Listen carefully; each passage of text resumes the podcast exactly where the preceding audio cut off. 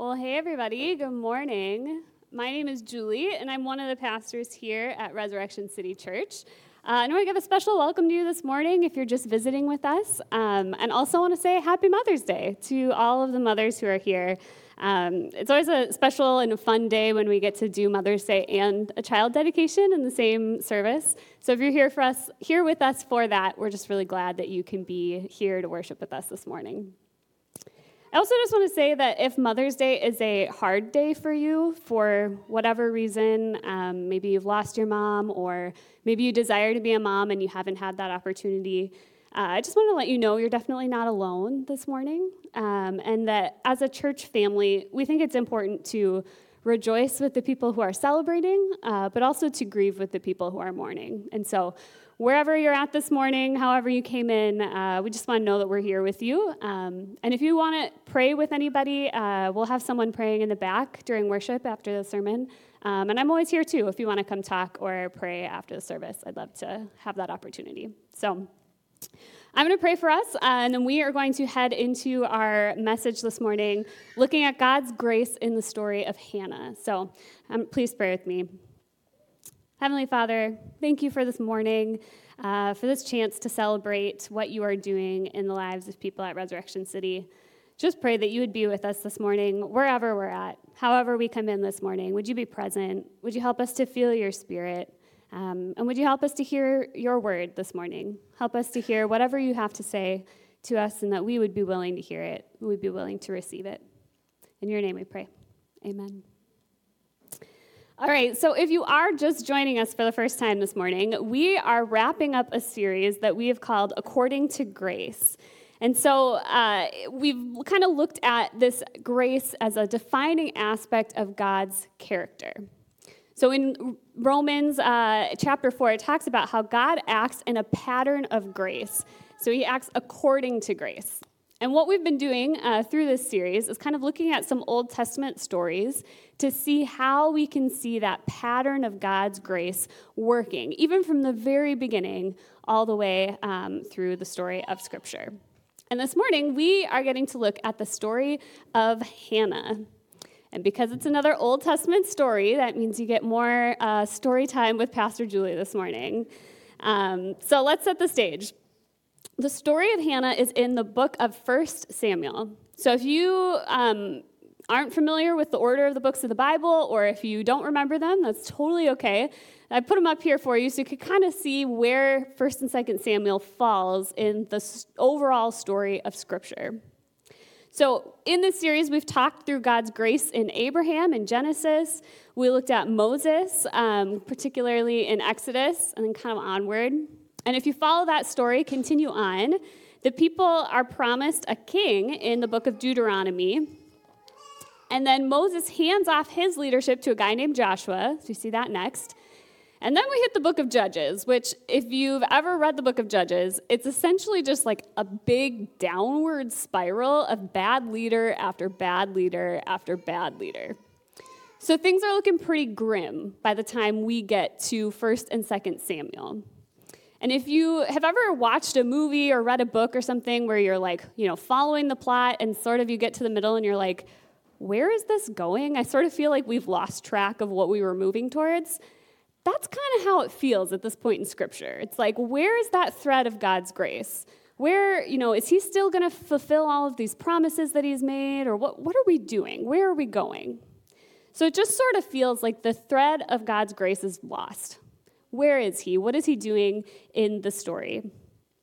And we'll see that Hannah, her story sort of acts like a, a, little micro story that represents the larger picture of what's happening in Scripture at this point. So we'll see how Hannah, in her personal life, sort of feels like that thread of God's grace has been lost, and how uh, that represents sort of how the people of God at that point in time felt.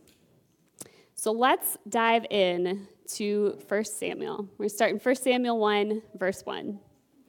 There was a certain man from Ramathaim, a Zuphite from the hill country of Ephraim, whose name was Elkanah, son of Jeroham, the son of Elihu, the son of Tohu, the son of Zup, an Ephraimite. Hardest part of the sermon done. he had two wives. One was called Hannah, and the other Peninnah. Penina had children, but Hannah had none. All right, so again, we're going back to our characters, um, and I had to go back with the cartoons this week because apparently no one's made a TV series of uh, the story of Hannah yet, like they had with Esther. And so we start with Elkanah. Can you say Elkanah with me? And look at that smolder. He's a, we're going to find he's a pretty good guy. Uh, other than the fact that he had two wives, which is complicated, uh, but other than that, he worships God, and we're going to see he's actually pretty sweet uh, to Hannah. And so Elkanah has two wives, as the story says. And I just want to throw this out there in case that's a little bit strange to hear in Scripture. We got to remember that, especially uh, in Scripture in the Old Testament, it's not always um, prescriptive, telling us what we should do. Uh, it can often be descriptive, just describing what was happening in that time. Uh, and really, if you read through the Old Testament, you see that anytime that someone has multiple wives, there's actually a lot of strife and conflict that comes out of those relationships. And so that should be sort of a sign to us that this is maybe not what God intended. And we're going to see that with Hannah and Penina um, because they've got some conflict going on in their relationship as well. So let's look at uh, his two wives. We got Hannah, and then can you say Penina with me? I'm not going to make you say Hannah because I think you know how to say that one. Uh, and so we learn that Penina has children, but Hannah does not. And you can see she looks Penina looks pretty smug about that in this picture. Um, we'll see that that's a big part of the conflict uh, in their relationship that we're going to see. So let's jump back in. It was verse 3. Year after year, this man went up to his town to worship, to sacrifice to the Lord Almighty at Shiloh, where Hophni and Phinehas, the two sons of Eli, were priests of the Lord. Whenever the day came for Elkanah to sacrifice, he would give portions of the meat to his wife Penina and to her sons and daughters. But to Hannah, he gave a double portion because he loved her, and the Lord had closed her womb. So we learned that Hannah can't have children. Uh, she is barren, is the word that scripture often uses. We don't use that term a lot. Now we kind of talk a little bit more about infertility, a more common way of saying it. And if you've never experienced infertility or not being able to have a child for some reason, it's an incredibly painful experience. Some medical professionals actually compare the pain and stress of not being able to have children to the pain and stress of a cancer diagnosis.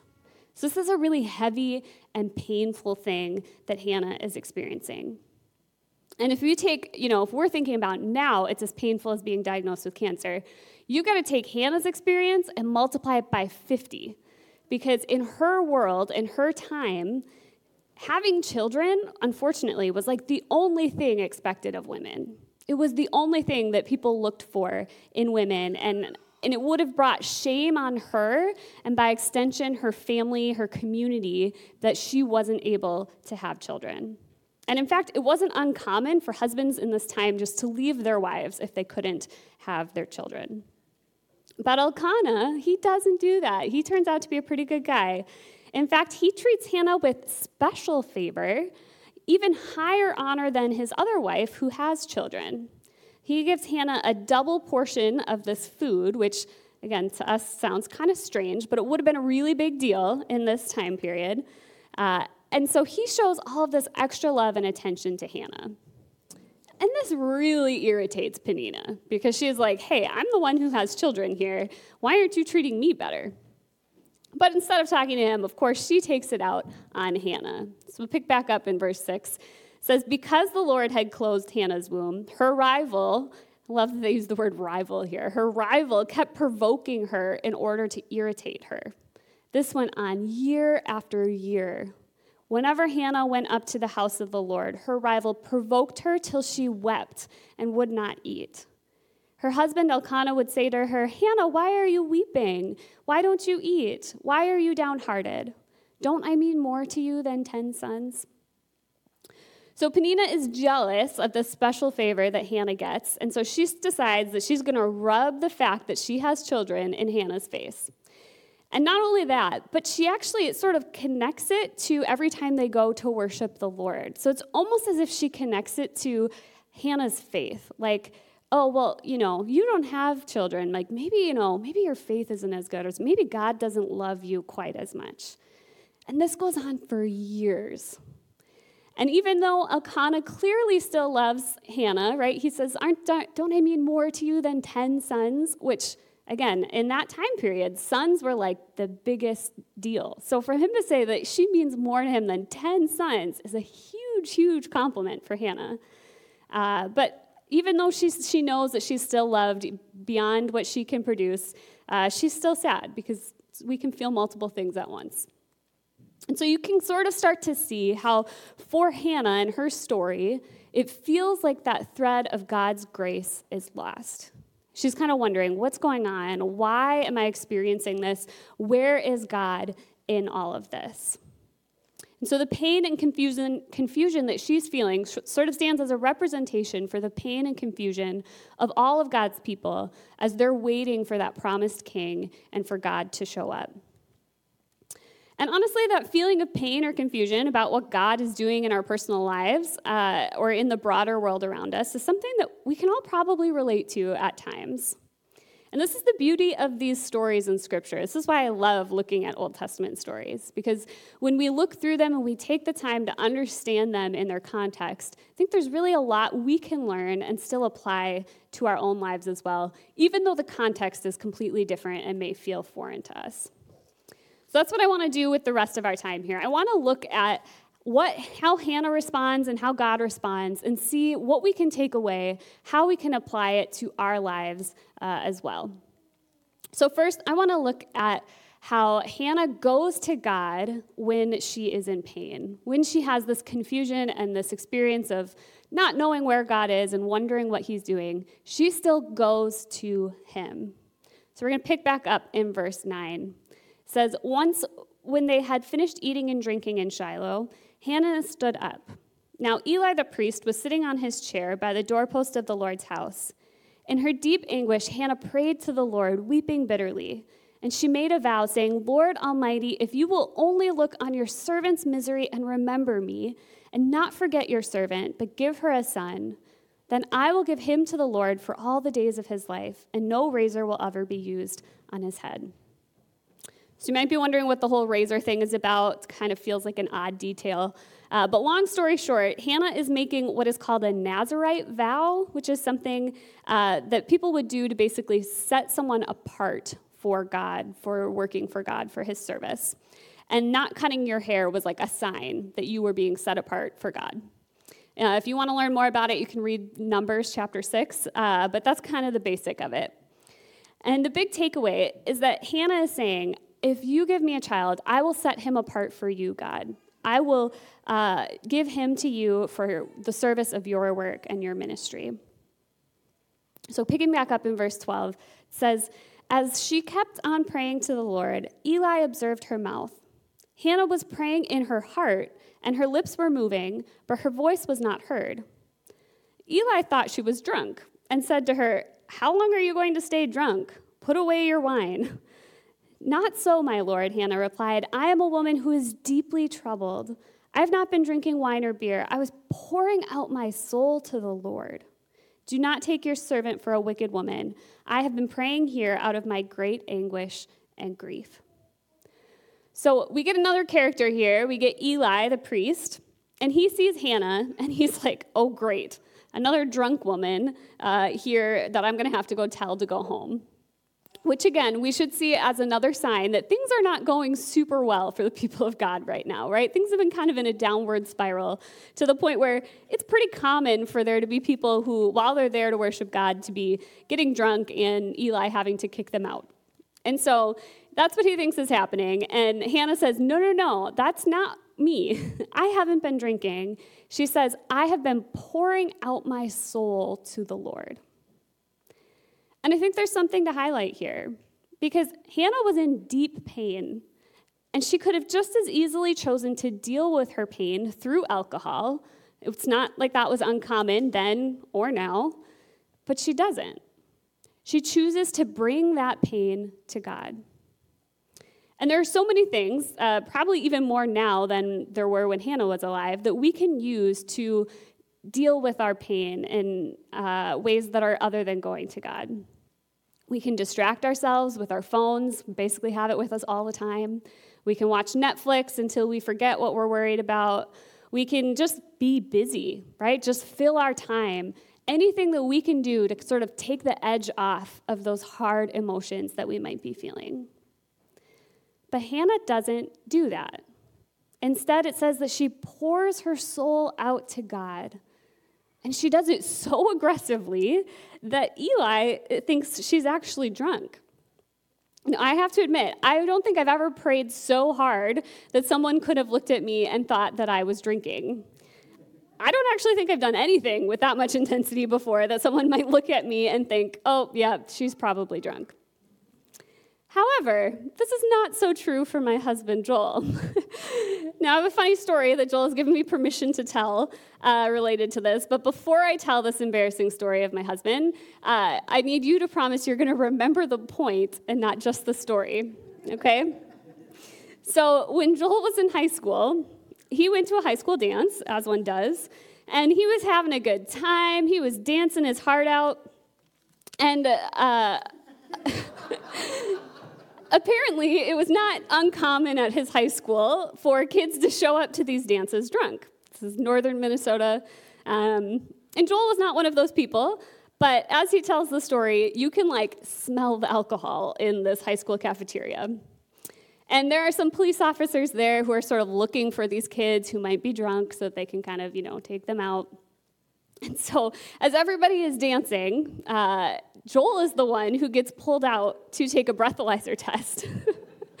and it's not until he blows a zero and the cops look confused that he realizes, oh, my dancing must be that bad that they are the ones that they think I'm the one who's drunk, even though all of my classmates are, are those uh, ones. And so I actually think Joel's a great dancer. If you can get him to dance at weddings, it's a lot of fun. Um, but the point I want you to remember is that when you're in pain, I want you to go to God with as much intensity as Joel brought to that high school dance. Okay, that's what Hannah teaches us. She says, bring your all, bring everything you got, right? All of the emotions, all of yourself. Take all of that to God. Don't hold back. And I think one of the beautiful things about what Hannah shows us is that she's not necessarily going to God just because she wants to get something from him. Right? This has been going on for years. She's been facing barrenness and all, you know, being provoked by her rival for years. So I don't think she's going to God because she's like, all right, I got to convince him of this. She goes to God in the same way that you or I might go to a friend or a spouse or a parent when we're feeling distressed. We go to that person because we want to feel comforted or we want to find solace there. And that is what Hannah does. She brings everything she has to God because she knows that she will be comforted by Him. So be inspired by Joel's enthusiasm and Hannah's intensity to remember to bring everything you have, all of your emotions to God, instead of finding ways to numb or distract yourself from those things. The second thing that we see in this little story of Hannah that kind of represents the bigger thread of when God feels lost is that uh, in the story of Hannah, we see it's easy to highlight her, right? It's easy to be like, Hannah's the hero. Look at how great she is. She does all these things right, which isn't necessarily wrong. She does do a lot of great things. But as we read the story, we see that God is going to be faithful anyways. It's not actually about what Hannah does, it's about what God was always planning to do. So we're going to pick back up in the story in verse 17. It says, Eli answered, Go in peace, and may the God of Israel grant you what you have asked of him.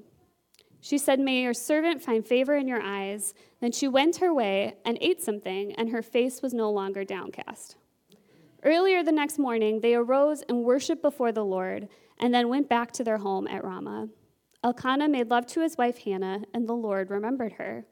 So, in the course of time, Hannah became pregnant and gave birth to a son. She named him Samuel, saying, Because I asked the Lord for him. So, God gives Hannah a child, and she does some kind of wordplay with how she names him. So, the name Samuel in Hebrew sounds like the phrase heard by God. So it's kind of a little, that's a common thing then. Like instead of always focusing on the meaning of a name, sometimes it was like, oh, it kind of sounds like this other phrase. And so she says, Because I asked, God heard. God responds to Hannah, and we see that his faithfulness points ahead to actually the faithfulness he has for all of God's people, for the whole story of Scripture. And when we look ahead in this story, we find Samuel grows up to play an important role in the story of God's people. But he isn't the king that everyone's waiting for. I think that's what we would think, right? You know, we've got this story who sort of represents a larger story. This has got to be it, right? This has got to be the king. But Samuel is actually the one who gets to anoint the king. The king ends up being a, a guy named David. But Samuel goes ahead and he gets to anoint the king, kind of say, This is the guy, this is who it's going to be. And this is maybe a small nuance in the story, but I think it matters that we see that God was going to be faithful anyways, right? David was still going to come around into this story. He, God was still going to be faithful to his promise to provide a king. But because Hannah asked to be a part of God's work, God heard her and allowed her to play this role in this bigger story of his faithfulness. God was going to be faithful no matter what, but Hannah asked, and now she gets to be a part of it. And God gives her this grace to be a part of the larger story, but it's not like she earns it. I think that's the thing we always want to look at when we look at the Hannah story, right? It's like, oh, she prayed so hard. She must have like convinced God to be gracious to her through her serious, intense praying. But that's not true because when we think about that, we're losing the fact that God is always gracious, right? That's been one of the main points of this sermon series. It's a part of who he is, it's a part of his character. And Hannah got to experience part of that because she asked God to show it to her. She asked to be involved in what was going on in his grace, and he invited her to be a part. And I think that's true for us right? We don't need to convince God to be gracious to us because we know He already is. But when we go to Him, we get to experience more of that grace. When we bring our emotions and our cares and our worries to Him, we get it's not so much that we're convincing God to be gracious, but it's like we're remembering that that's who He already is. And if we're willing and we want to be a part of what God's doing in the world, He will give us those opportunities to be involved. And maybe you're thinking, yeah, that's more responsibility than I really want, right? Like, I, I want God to answer my prayers, but I'm maybe not as much into, like, you know, having this big role in what God's doing in the larger world. But I think if that's how you feel, I understand it, right? We're busy people, I get it. But I think you're missing a key element of God's grace. And it's one of the last things we learn from Hannah's story. Hannah shows us that we are never meant to be end users of God's grace. So, what do I mean by that? An end user, uh, from what I've learned, is a term that's used more in like product development, and it refers to the person who's actually going to end up using the product. So, if I were to buy a gift for my mom for Mother's Day, I would not be the end user, but my mom would be because I am passing it on to her. And God's grace is never meant to end with just one person, it's meant to be continually passed on. And Hannah shows a deep understanding of this. Because from the very start, Hannah planned to give her gift of grace, this child that God gives her, back to God so that he could serve God and share that grace with more people. That's that Nazarite vow that she makes in verse 11. She says, God, if you give me this gift of a child, I will give him to your service so that more people can experience your grace. I'll recognize that all good things come from you and that nothing that I have is my own. It's all meant to be given back and be continued on to share that grace. And we see in the story that she follows through on this. So later on in chapter one, after Samuel has been born and he's weaned, so he might be like, I think most scholars think he's probably around three years old when this happens. Uh, in verse 25, it says, They brought the boy to Eli, and she said to him, Pardon me, my Lord. As surely as you live, I'm, I'm that woman that you thought was drunk. Uh, I was the one who stood here beside you praying to the Lord. I prayed for this child, and the Lord has granted me what I asked of him. So now I give him to the Lord. For his whole life, he will be given over to the Lord. And he worshiped the Lord there. And Samuel does grow up to serve God. As I mentioned, he grows up to be the person who anoints King David uh, and goes on to serve God And ultimately, then, right, the line of King David ends in Jesus or continues on to Jesus. So Hannah's commitment to not being the end user of God's grace actually has a really big payoff in the long run. You could even make the argument that we're experiencing some of that grace even today as we follow Jesus, because she played that role of anointing King David, who's in that line. And this continuation of God's grace, it's actually always been God's plan. If we go back all the way to Abraham, in the very beginning in Genesis, we talked about him in the first week of the sermon series. We can hear it in the promise that God gave him, all the way back in Genesis 12. I'm going to read it, and I want you to listen for how this shows that we are not meant to be the end users of God's grace. In Genesis 12, 1 through 2, it says, I will make you into a great nation, and I will bless you. I will make your name great, and you will be a blessing. I will bless those who bless you, and whoever curses you, I will curse, and all peoples on earth will be blessed through you. So, from the very beginning, God's plan of grace was always meant for all people, for everybody on earth to be blessed by it. It was never meant to stay with one person, one family, one tribe, one race, one people group. It was always meant to be passed on so that everyone on earth could experience God's grace. And in order for that to happen, God invites us to participate in the plan by never viewing God's grace as something that's just for us, but as something that we are called to share. And it makes me think of this um, Pass It On campaign that was kind of popular. I feel like it started back in like the early 2000s. Uh, but I looked it up and they still make billboards. So if you've ever seen something like this before, I feel like my middle school had these posters all over it. Um, but they say things like, uh, kindness, pass it on. And then they usually have some celebrity or somebody on, uh, on the billboard as well. But this was like kind of a whole trend, right? This idea of paying it forward, of um, if someone does something nice, doing more things for someone else. If you've ever, I used to work in coffee shops, and you'd get sometimes where like the person would pay for the person behind them, and then they would pay for the person behind them. And it would kind of go on for a while. And I think the reason that we like this whole idea of paying it forward, or, you know, I think the reason this campaign caught on for a while is because that's how we were designed to operate, right? This is how God made the world. This is how He intended it to work. We're never meant to be end users of God's grace. So, as I wrap up this message, and really kind of we're wrapping up this whole series uh, on grace, I want to think and encourage you to think about how God might be calling you to share the grace that He has given you. And as I was thinking about it for myself, I kind of divided it up into three categories. Uh, I was thinking about the gospel, spiritual gifts, and physical blessings. So I'm going to walk through these pretty quickly because I, there are a lot of things that I can't really tell you how to do it because your life is different than my life and you have different things and opportunities than I do. Um, but I want to get you to start thinking about it and then encourage you to take it with you. Um, if you're in a community group, we'll be talking about it this week as well. So, first and foremost, the gospel. Through this series, we've looked specifically at God's grace in the Old Testament to see how, you know, it's part of always been a part of God's character. It doesn't change when we get to the New Testament. But the beautiful thing about these Old Testament stories is that they all point ahead to what God does in Jesus. Jesus is the fulfillment of the promises made to Abraham about Abraham being a blessing to all nations. This happens through Abraham's lineage leading up to Jesus and his life and death and resurrection. And we get to see these glimpses of God's grace kind of playing out in all of these stories of Moses and Esther and the people of Israel and Hannah. Because they all point ahead to the ultimate way that God offers us his saving grace, which is through Christ and his life, death, and resurrection.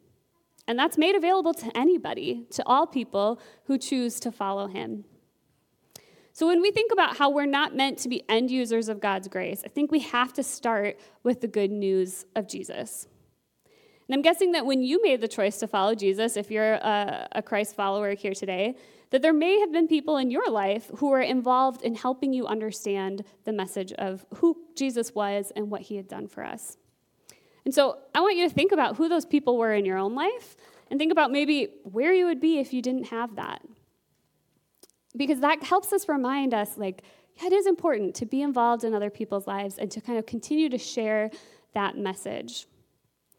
Now, I know that when I bring up the topic of, you know, evangelism or talking to other people about God, I think we all kind of maybe are like, oh, I don't know how comfortable I feel with that. And I think part of it is because a lot of us were taught that the way you go about sharing that good news of who Jesus is is by giving a piece of paper to someone and maybe walking through like three points and trying to get them to pray a prayer at the end. And, you know, maybe that worked for a while in our culture, but I really don't think that that's probably the best thing that's going to work for us now. Uh, but just because that method doesn't work anymore doesn't mean that we don't have opportunities to still share God's grace with others. We can be in relationship with one another. We can care for people. We can pray for people. We can have conversations with them as they come up. We can be in people's lives and be ready to share that good news with them. Because the good news of Jesus' grace is the best thing we can share with other people. It's the best thing that's ever been shared with us, and we have that opportunity to continue to pass it on. And if you're interested in talking more about like how do I have those conversations with people, I think we're actually going to have a breakout session on that uh, at our summer retreat. So if you're coming to that, uh, love for you to, to be a part of that session. Okay, the second thing um, is the spiritual gifts. So we've talked about spiritual gifts at Resurrection City fairly often, um, but just the idea that God has made each of us uniquely with different skills, different passions, different giftings. And these gifts are actually a specific grace that have been given to us. It's God's grace working in our own lives so that we can share with others around us. And when you give someone a gift, right, it's not meant to just, you know, sit on a shelf and never be used. That doesn't feel like a great gift, right? That's what happens. Gifts are meant to be used. They're meant to be enjoyed and shared.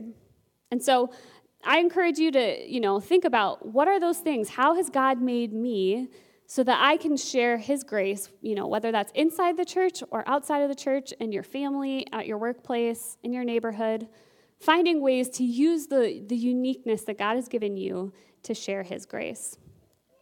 And then the last one I'm going to talk about is physical blessings. Uh, this could be your possessions, could be money, could be your place that you live. And as Hannah teaches us, even our kids are part of this.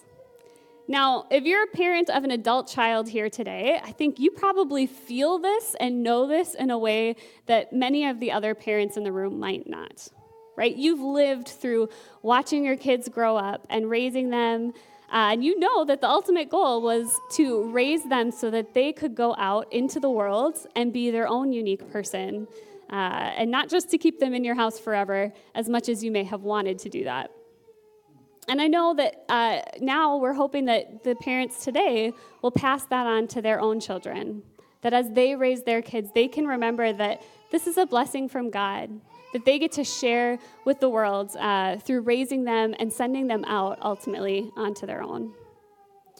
And when it comes to our physical blessings, as much as we like to think, like, hey, I worked hard for these things, right? These things are mine, I am keeping them. I think we need to be reminded that all good gifts come from God.